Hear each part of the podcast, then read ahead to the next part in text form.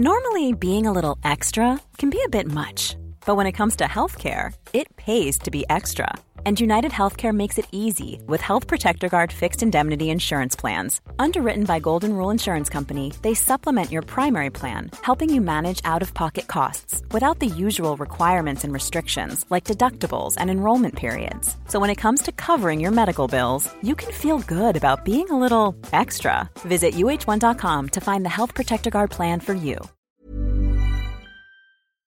Well, well, well. Shopping for a car? Yep, Carvana made financing a car as smooth as can be. Oh, yeah? I got pre qualified instantly and had real terms personalized just for me. Hmm, doesn't get much smoother than that. Well, I got to browse thousands of car options on Carvana, all within my budget. Doesn't get much smoother than that. It does. I actually wanted a car that seemed out of my range, but I was able to add a cosigner and found my dream car. It doesn't get much. Oh, it gets smoother. It's getting delivered tomorrow. Visit Carvana.com or download the app to get pre qualified today. Your home is more than the sum of its parts, and creating a truly extraordinary space is about more than picking the perfect products. That's why the experts at Ferguson Bath, Kitchen, and Lighting Gallery are here to help you throughout the entire process to create a home that's as unique as you are. Bring your vision to us. Schedule your showroom consultation and see more from brands like Monogram at build.com/ferguson. Ok, è passato un pochino di tempo, qualche giorno in più, semplicemente perché sono andato a Ivrea per registrare un video che penso pubblicherò il 18 giugno su Olivetti. È stato un po' un video sfigato perché quando sono andato era chiuso il museo senza che su Google fosse annunciato, neanche sul sito, quindi sono stato abbastanza eh, non basciato dalla fortuna, ecco, mettiamola così. Però vabbè, inconvenienti di percorso. Quindi oggi riprendiamo da dove abbiamo interrotto la volta scorsa eh, con questa carrellata di podcast incentrati sulla storia della Jugoslavia. Ci siamo fermati la scorsa volta essenzialmente allo scoppio del conflitto in Bosnia. Vi ricordo di andarvi a ripescare gli ultimi due episodi che sono un pochino incentrati no, sulle vicende dei Balcani. Sui Balcani farò anche qualcosa su YouTube, pensavo la divisione dei confini, il casino che c'è con Bosnia, Erzegovina, Croazia, insomma un bel, un bel complesso di roba. Ma oggi parliamo di Bosnia e del massacro di Srebrenica del 1995.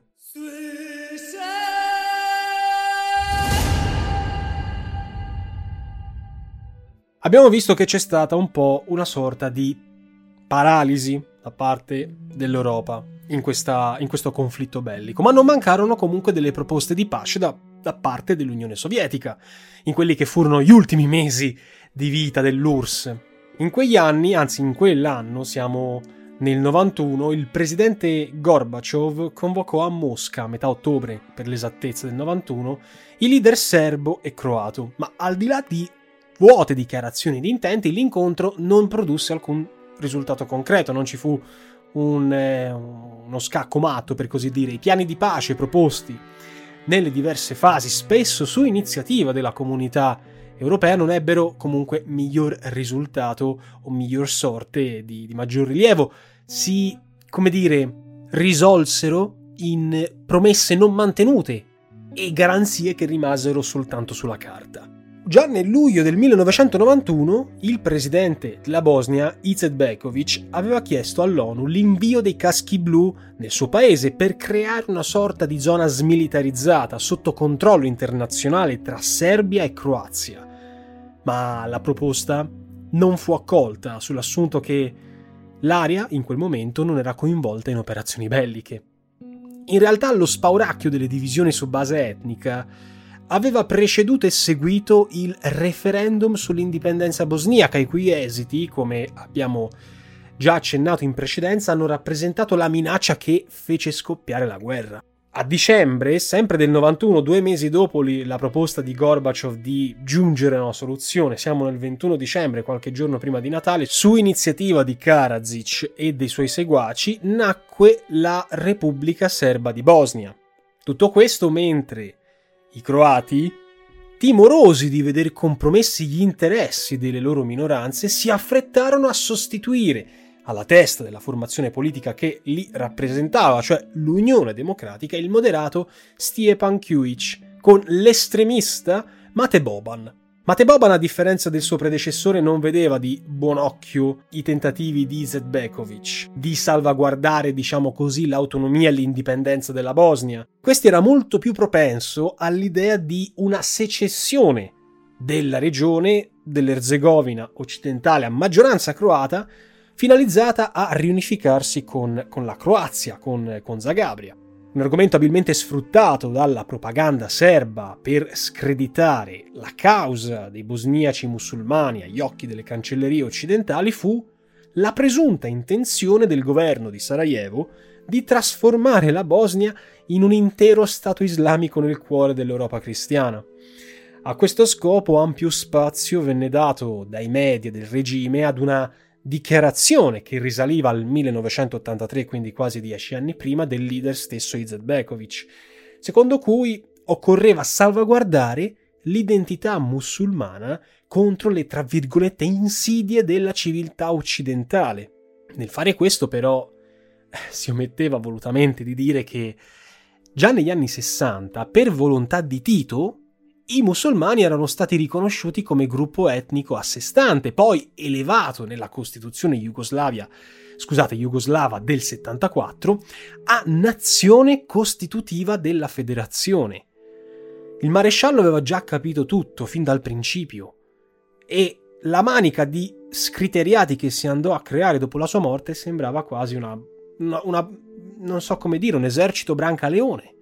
Tutto questo ci aiuta benissimo a comprendere come il referendum di fine febbraio arrivò in un clima di divisioni interne già estremamente compromesso. Il 14 febbraio di quell'anno, soltanto 15 giorni prima, si erano incontrati a Sarajevo i leader delle tre etnie bosniache, Izetbegovic, Boban e Karadzic, che in una tale occasione si erano espressi a favore del mantenimento delle frontiere storiche, sulla base di un accordo che avrebbe diviso il paese in, chiamiamoli così, due cantoni, uno croato-musulmano ed uno serbo, con Sarajevo che sarebbe diventata un distretto federale.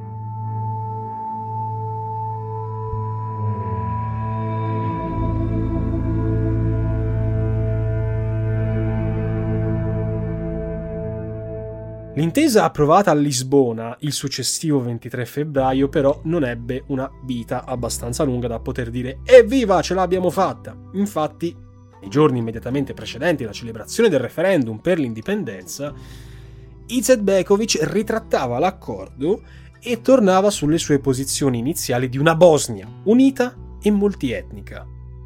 Contemporaneamente si tenevano incontri segreti tra serbi e croati per spartirsi i territori bosniaci a scapito dei musulmani. Il 27 febbraio è tutto molto serrato, ragazzi, come ben potete sentire, in quella che sarà la prima riunione del Parlamento dei serbi di Bosnia, tenutasi a Pale, fu espresso il chiaro rifiuto a prendere parte al referendum in calendario a fine febbraio in linea con il precipitare degli eventi. Poco più di 72 ore dopo la consultazione, le armate popolari della Jugoslavia, il JNA, su ordine della presidenza federale manovrata da eh, niente poco di meno che da Milosevic, avanzavano in territorio bosniaco.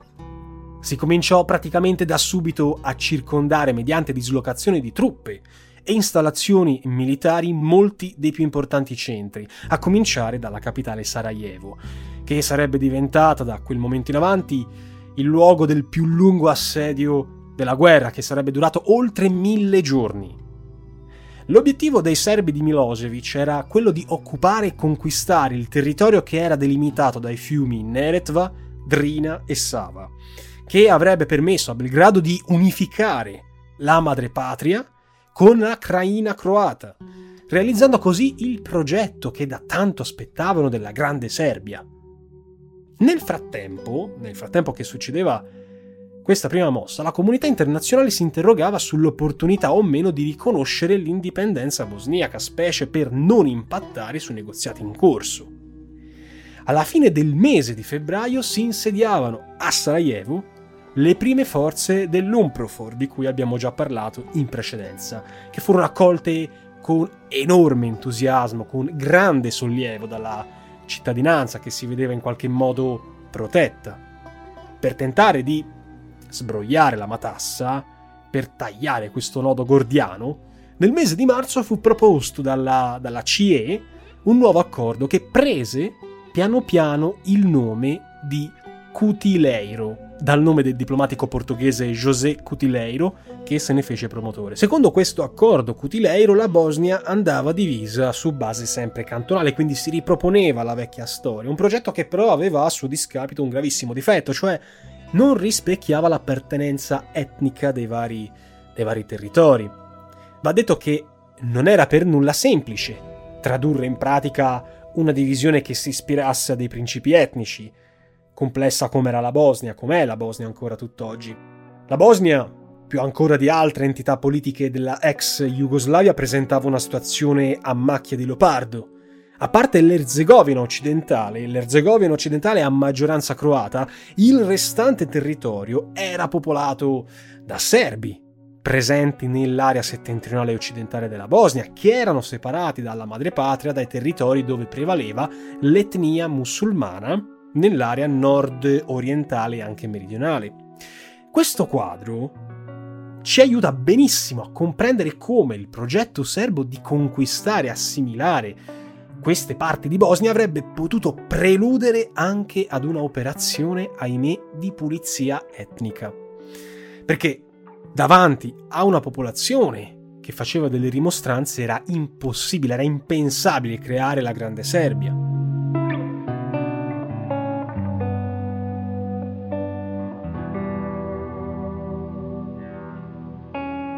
Sottoscritto a metà marzo, questo nuovo piano di pace sarebbe stato denunciato a fine mese da Izetbegovic, che chiaramente era contrario a qualsiasi divisione del paese, specie dopo la controproposta serba che mirava ad annettersi un territorio ben più vasto rispetto alle previsioni originali. Siamo a marzo, marzo 1992, 25 marzo, a pensarci mancano ancora 8 mesi prima che io possa nascere. Mamma mia, mentre già infuriava l'attacco del JNA contro l'area di Mostar, quindi i serbi che attaccano l'area di Mostar, sferrato per impossessarsi della zona nord-orientale popolata prevalentemente da croati, i serbi di Bosnia rigettavano qualsiasi proposta che non preludesse ad una Bosnia indipendente e sovrana. In quegli stessi giorni, Milosevic impartiva segretamente l'ordine rivolto a tutti i militari serbi di Bosnia di tornarsene nel paese per mettersi a disposizione della Repubblica Serba di Karadzic, che era, vi ricordo, il fantoccio di Milosevic. A comandare il nuovo esercito venne designato un signore adesso, al quale adesso hanno confermato nuovamente la condanna all'ergastolo, Ratko Mladic. Ratko Mladic era stato fino a quel momento, prima insomma, del ritiro delle, dei militari serbi di Bosnia, comandante di un corpo d'armata del JNA. Ratko Mladic sarebbe stato poi accusato di crimini contro l'umanità, di genocidio, insomma di tante belle cose che fanno accapponare la pelle persino al peggiore dei criminali. Il riconoscimento dell'indipendenza bosniaca nonostante la situazione in divenire, arrivò relativamente presto. Già il 6 aprile 1992 intervenne la decisione ufficiale dell'Europa dopo quella analoga del 15 gennaio che aveva già riguardato la Slovenia e la Croazia. Il giorno dopo arrivò il riconoscimento della stessa Croazia, ma possiamo parlare in questo caso di un atto di ipocrisia politica, visto visto che al pari del collega serbo il presidente Tudjman aveva mire espansionistiche sulla Bosnia. Se in un primo momento Tudjman pensò di poterle realizzare con la creazione di una struttura parastatale denominata Herceg Bosnia, preludio all'annessione dei territori bosniaci a maggioranza croata, quando Tudjman comprese che tale strada non era più percorribile al pari proprio di Milosevic, il leader croato avrebbe optato per un'azione di forza, schiacciando su due fronti al pari appunto di Milosevic la Bosnia, arrivando così alla fase più accesa del conflitto, caratterizzata da una terribile spirale di violenza di un tutti contro tutti, un mischione selvaggio. Your home is more than the sum of its parts, and creating a truly extraordinary space is about more than picking the perfect products. That's why the experts at Ferguson Bath, Kitchen, and Lighting Gallery are here to help you throughout the entire process to create a home that's as unique as you are. Bring your vision to us. Schedule your showroom consultation and see more from brands like Monogram at build.com/ferguson. selvaggio. Al fine di definire le rispettive sfere di influenza sulla Bosnia, il 25 marzo ci fu un incontro tra Milosevic e Tudjman, al confine tra i due paesi. Milosevic e Tudjman scelsero di spartirsi a um a um, diciamo così, su base etnica il territorio bosniaco senza dar conto a nessun altro. In quella sede i presidenti si accordarono anche per un'azione propagandistica che presentasse serbi e croati nel ruolo di difensori dell'Europa cristiana. E questo fece molta presa sulla popolazione, non c'è assolutamente da negarlo. Il governo di Sarajevo, avvedutosi degli eventi e presagendo il maturare di un'intesa a suo danno, ai primi di aprile avviò l'organizzazione della difesa, costituendo un proprio comando militare territoriale al quale fece seguito la nascita del Consiglio di difesa dei croati di Bosnia, il cosiddetto HVO. Il riconoscimento internazionale, anche da parte di Russia e Stati Uniti, contribuì solo ad inasprire l'atteggiamento dei serbi. Sia Milosevic che Karadzic lo utilizzarono come argomentazione per sostenere che il mondo utilizzasse due pesi e due misure, riconoscendo il diritto all'autodeterminazione dei popoli per i bosniaci, ma non per i serbi di Bosnia, e anche poi di riflesso per tutti i serbi. Nella Craina bosniaca, controllata dai serbi, nacquero in quei giorni i primi centri di accoglienza per ospitare i prigionieri di guerra. In realtà, al di là della funzione ufficiale del nome accoglienza, ahimè si trattava di veri e propri campi di concentramento, dove si commisero delle stragi autentiche ai danni di musulmani e di croati. A queste violenze inaudite si aggiunsero sempre nel mese di aprile quelle contro villaggi musulmani, Kozarak e Hambarine, ma anche croati come Tern e Ivanisk, con saccheggi, stupri, devastazioni che non risparmiarono neppure i luoghi di culto. Cominciava a diventare una mattanza. L'ONU adottò nel maggio del 1992 una nuova risoluzione, la numero 752, vedendo il precipitare delle cose, con la quale chiese il ritiro dalla Bosnia delle armate popolari jugoslave e anche croate, ma come in tanti altri casi, lo sapete già, l'appello cadde nel vuoto. A fronte dell'inasprirsi di queste violenze, ormai chiaramente imputabili ai serbi, anche agli occhi del mondo gli Stati Uniti decisero di ritirare il proprio ambasciatore dal Belgrado, vedendosi anche con l'acqua alla gola. Si combatte di continuo negli immediati dintorni di Sarajevo. Questo è il monte Trebevic, la collina grassa, l'antico cimitero ebraico, chiavi di volta del sistema che stringe alla gola la città. Dal Trebevic ogni giorno Sarajevo viene bombardata con decine di vittime. Con l'inizio del lungo assedio di Sarajevo, l'attenzione del mondo si sarebbe concentrata sull'esigenza di tutelare le popolazioni civili. E così, dall'8 maggio, venne creato un ponte aereo con la città per garantire l'arrivo degli aiuti umanitari. I media affluivano con i loro reporter in città per dimostrare, insomma, e testimoniare di quello che stava succedendo. Il 20 giugno 1992, la presidenza bosniaca dichiarava ufficialmente lo stato di guerra. La creazione delle aree protette, tra le quali Srebrenica, si innestò nella strategia complessiva che si mosse sostanzialmente su due linee di azione parallele. Da una parte la ricerca di una pace per le martoriate regioni dell'ex Jugoslavia, fatta di piani diplomatici, di incontri istituzionali, e dall'altra l'interposizione di una forza di pace, l'UNPROFOR chiamata a proteggere le cosiddette safe areas, le aree sicure, volta a tutelare i civili inermi coinvolti loro malgrado nelle operazioni belliche. I serbi godevano di un indiscutibile vantaggio competitivo, non c'è assolutamente da negarlo. Pur essendo colpiti da una pesante crisi economica, da una spirale inflazionistica, i serbi avevano una schiacciante superiorità in termini di uomini e di armi. Ricordiamo che il controllo del JNA, depurato dalle altre etnie, era saldamente in mano ai generali di Belgrado. Il JNA poteva fornire appoggio e sostegno ai loro connazionali in Bosnia. In più, i serbi avevano la certezza, sulla scorta delle considerazioni e delle dichiarazioni ufficiali dei governi occidentali, che non ci sarebbe stato dall'esterno un intervento militare contro di loro e potevano fare quel, che, quel diavolo che volevano. Gli europei e gli americani di rispecchio non avevano nessuna intenzione per ammissione di diversi capi di Stato di governo, come il presidente francese François Mitterrand o il cancelliere tedesco Helmut Kohl, di rischiare la vita dei propri soldati nel, tra virgolette, pantano jugoslavo. Come ribadito in occasione di un vertice a Bruxelles, se ne lavarono le mani. Poco da dire. È vero che innumerevoli furono le ammonizioni, più o meno ufficiali, contro Milosevic, ma in questa fase si andò molto oltre e già ad aprile fu convocato un nuovo tavolo di pace che si tradusse in una ennesima tregua non rispettata.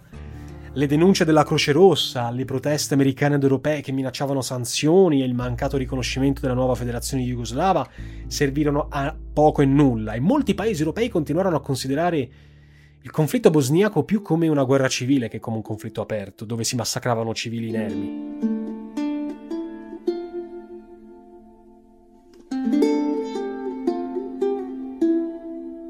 Non è finita qui. Alla fine di aprile, i serbi di Bosnia, per bocca del boia Karadzic, rivendicarono il possesso del 65% del territorio, compresa la capitale Sarajevo, sostenendo la pretesa, con discutibili argomentazioni storiche o pseudostoriche, come ad esempio il fatto di essere stati etnia maggioritaria del paese negli anni precedenti la seconda guerra mondiale, balle. Al contempo, proseguivano le operazioni di pulizia etnica, condotte dalle formazioni paramilitari serbe, senza che venissero ascoltate le suppliche di Izetbekovic, che rinnovava la richiesta dell'interposizione delle forze ONU.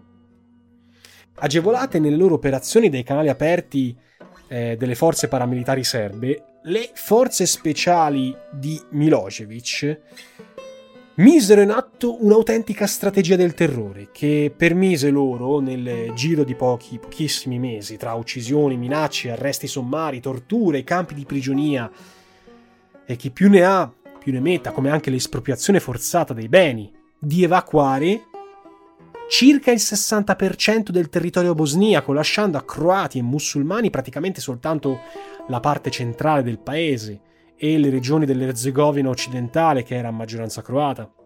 Uno degli aspetti forse più paradossali è che il lungo assedio di Sarajevo servì anche, ma non solo, a sviare l'attenzione del mondo, per consentire la prosecuzione della pulizia etnica nei restanti territori. Una strategia va purtroppo riconosciuto che si è rivelata estremamente efficace se guardiamo ai risultati che furono raggiunti nel lasso di tempo relativamente breve. C'è da dire che i croati non erano del tutto estranei al caos bosniaco. Se quelli della Bosnia settentrionale erano più vicini alle posizioni dei musulmani, i loro connazionali dell'Erzegovina occidentale erano favorevoli al ricongiungimento con la madrepatria, trovando sponde nello stesso presidente Tudjman. In quest'ultima regione, nella Bosnia occidentale, nacquero formazioni paramilitari croate, alle quali aderirono anche molti musulmani, e qui siamo proprio alla creme della creme del paradosso. Il 6 maggio 1992 si incontrarono a Graz, in Austria, i leader delle rispettive etnie, Karadzic e Boban che si pronunciarono a favore di un accordo per spartirsi la Bosnia, assegnando ai serbi il 65% del territorio, ai croati il 20% e solo il restante 15% ai musulmani. Questi ultimi si sentirono chiaramente pugnalati alle spalle e non pensarono neanche per un istante di accettare un'intesa raggiunta senza e contro di loro. Izetbekovic e il suo governo unitario denunciarono anche qui l'accordo. Il leitmotiv era questo, disconoscendone ogni legittimità. Sarebbe stata questa una delle ragioni che più avanti avrebbe portato alla rottura del patto di unità d'azione contro i serbi e allo scoppio di un nuovo conflitto etnico, quello tra croati e musulmani.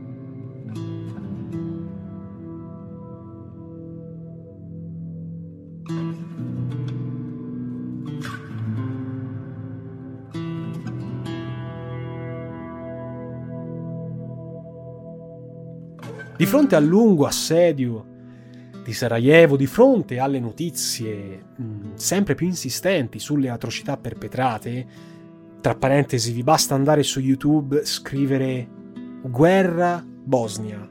Il primo video che vi verrà fuori è quello dove ci sono dei mercenari, dei guerriglieri bosniaci, eh, scusate, serbi che fucilano dei prigionieri bosniaci, qualcosa di terrificante che vi veramente vi fa passare male le prime ore della giornata. Comunque, di fronte a tutto questo, gli Stati Uniti per la prima volta si impegnarono attivamente sul, sul piano diplomatico, promossero diverse iniziative. Washington ottenne per la prima volta la sospensione per sei mesi della nuova Jugoslavia della CSCE e promosse una nuova risoluzione del Consiglio di sicurezza, la numero 757, questa si andò ad aggiungere nel 30 maggio 1992, con la quale per la prima volta venivano irrogate sanzioni economiche contro Belgrado. Poche settimane dopo, la conferenza dei paesi islamici, che mm, riuniva 47 stati di lingua e cultura islamica, decise di rompere le relazioni diplomatiche con la Jugoslavia di Milosevic. Finalmente, diremmo noi il 3 agosto, Izetbekovic si rivolse ancora una volta all'ONU per chiedere la fine dell'embargo delle armi contro il suo paese, che chiaramente gli impediva di difendersi, ma la richiesta sarebbe stata ancora una volta rigettata sull'assunto che avrebbe soltanto contribuito ad aumentare le violenze. In effetti l'embargo finiva per danneggiare solo la Bosnia, visto che Belgrado e anche i serbi bosniaci sostenuti dalla madrepatria non avevano problemi a reperirle. Il 12 agosto, forte delle posizioni raggiunte, Karasic proclamava la nuova denominazione del suo Stato, Repubblica Srpska, per sottolineare la definitiva recisione di ogni legame, anche simbolico, con la Bosnia-Erzegovina.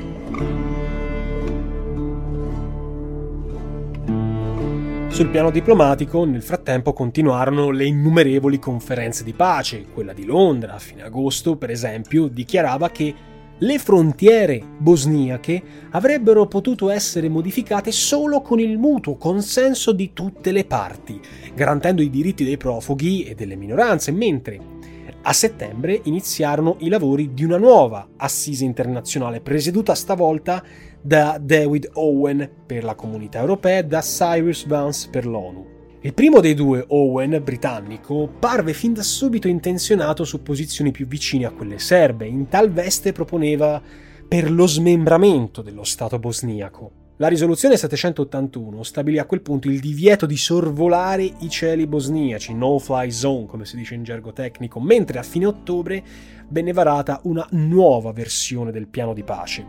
Vale a dire, la Bosnia, nel rispetto delle attuali frontiere, sarebbe stata suddivisa in un massimo, massimo di 10 province, dotate stavolta di un alto livello di autonomie disegnate su base etnica, lasciando al governo di Sarajevo poche e quasi nulle specifiche competenze, come ad esempio gli esteri, la difesa e il commercio estero. Basta. Al vertice di questo nuovo Stato si sarebbe insediata una sorta di presidenza collegiale con funzioni più che altro simboliche. Ahimè, non se ne fece nulla. Sembra quasi di parlare a vuoto in questo podcast perché dico delle cose che poi non portano a niente. Anzi, di questa mozione approfittarono le divisioni sempre più forti tra le diverse etnie, i serbi riuscirono a conquistare ulteriori posizioni, tra le quali Jajce, che era situata nella Bosnia centrale, determinando la fuga di 25.000 persone tra croati e musulmani. Ecco, il 1992 sul terreno diplomatico si concludeva con un nulla di fatto. Il nuovo anno, il 1993, sarebbe stato caratterizzato da due importanti eventi che si ebbero sempre riguardo alla situazione bosniaca.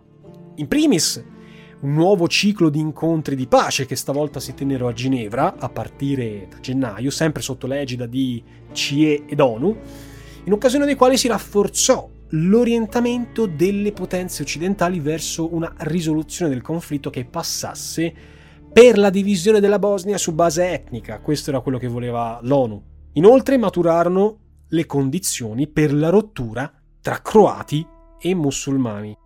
L'aspetto forse più sconcertante della proposta di dividere il paese su base etnica era che questo potesse in qualche modo legittimare atrocità e violenze commesse in quella che con ogni evidenza era un'operazione di pulizia etnica, posta in essere dai serbi bosniaci con l'aiuto determinante di Belgrado.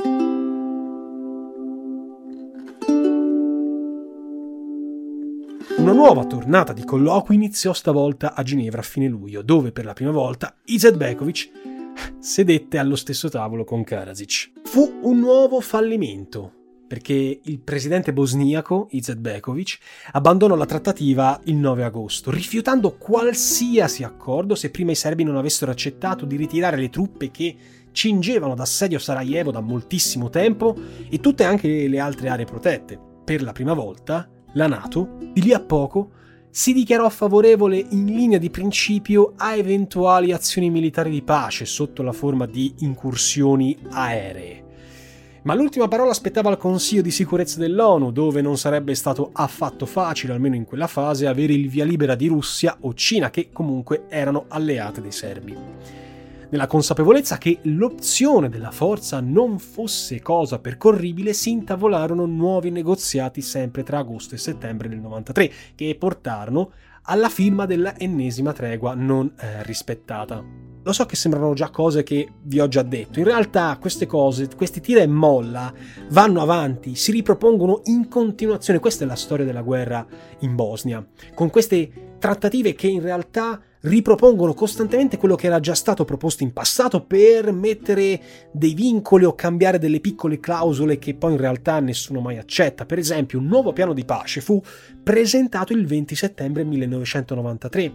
Anche qui si voleva far eh, suddividere la Bosnia in forma etnica con il 53% ai serbi, sempre a maggioranza. Stavolta ai croati andava un pochino meno, il 17% a, a loro, e il 30% Your home is more than the sum of its parts, and creating a truly extraordinary space is about more than picking the perfect products. That's why the experts at Ferguson Bath, Kitchen, and Lighting Gallery are here to help you throughout the entire process to create a home that's as unique as you are. Bring your vision to us. Schedule your showroom consultation and see more from brands like Monogram at build.com/ferguson. ai musulmani. Ecco, questa nuova proposta, che fallì ancora un'altra volta, fece scoppiare la guerra tra croati e musulmani. Il fatto scatenante la guerra fu la rottura con il rappresentante croato in seno alla presidenza bosniaca e la proclamazione della secessione dal paese della regione autonoma della Bosnia occidentale che era a maggioranza croata.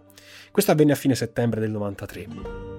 Con questo scoppio della guerra ufficiale si aggiunse un ennesimo nuovo capitolo della tragedia bosniaca. Non mancarono nuove stragi ai danni dei civili, come ad esempio quello che si è compiuto a Stupnido il 23 ottobre. A Stupnido, per ordine degli alti ufficiali delle forze speciali croate, ci fu un massacro di musulmani, più che altro donne e bambini, dove gli uomini che potevano fare qualcosa o non, non c'erano o erano già stati uccisi. Il 9 novembre del 93, durante l'attacco sferrato contro la cittadina di Mostar eh, da parte dei croati, si consumerà uno degli episodi più tristi, più noti della guerra. Durante il bombardamento venne infatti fatto saltare lo storico ponte della città bosniaca che era un gioiello. Gli strali che avevano colpito l'azione violenta dei serbi ora si scatenavano contro i croati senza che la situazione mutasse concretamente in eh, una spirale di morte e violenza che rendeva il conflitto bosniaco sempre più ingestibile agli occhi dei principali attori internazionali. Siamo a Natale. Il giorno di Natale del 93 l'Assemblea generale dell'ONU approvava una risoluzione, ancora un'ennesima volta, con la quale chiedeva la fine dell'embargo delle armi per la Bosnia. Ecco, il filo rosso è sempre questo. E il 1994 non cambiò granché rispetto allo scenario che abbiamo già visto nei primi anni di guerra. Ma io ragazzi mi fermo qui. Nel prossimo episodio, che spero di fare un pochino prima rispetto a quello che abbiamo fatto oggi, parlerò del 94 che già ve l'ho un pochino anticipato, non cambierà assolutamente o quasi nulla, ma l'anno che veramente segnerà un cambiamento enorme sarà il 95. Nell'estate di quell'anno ci sarà il massacro di Srebrenica e da lì il mondo, l'ONU, la Nato cambieranno completamente atteggiamento su quello che stava succedendo dietro il giardino di casa nostra. Vi ringrazio per l'attenzione. Vi ricordo che potete tranquillamente seguirmi anche sul canale YouTube dove faccio insomma, video più o meno variegati, sempre di storia e geopolitica in linea generale e ci sentiamo molto presto in un nuovo episodio. Per Aspera ad Astra.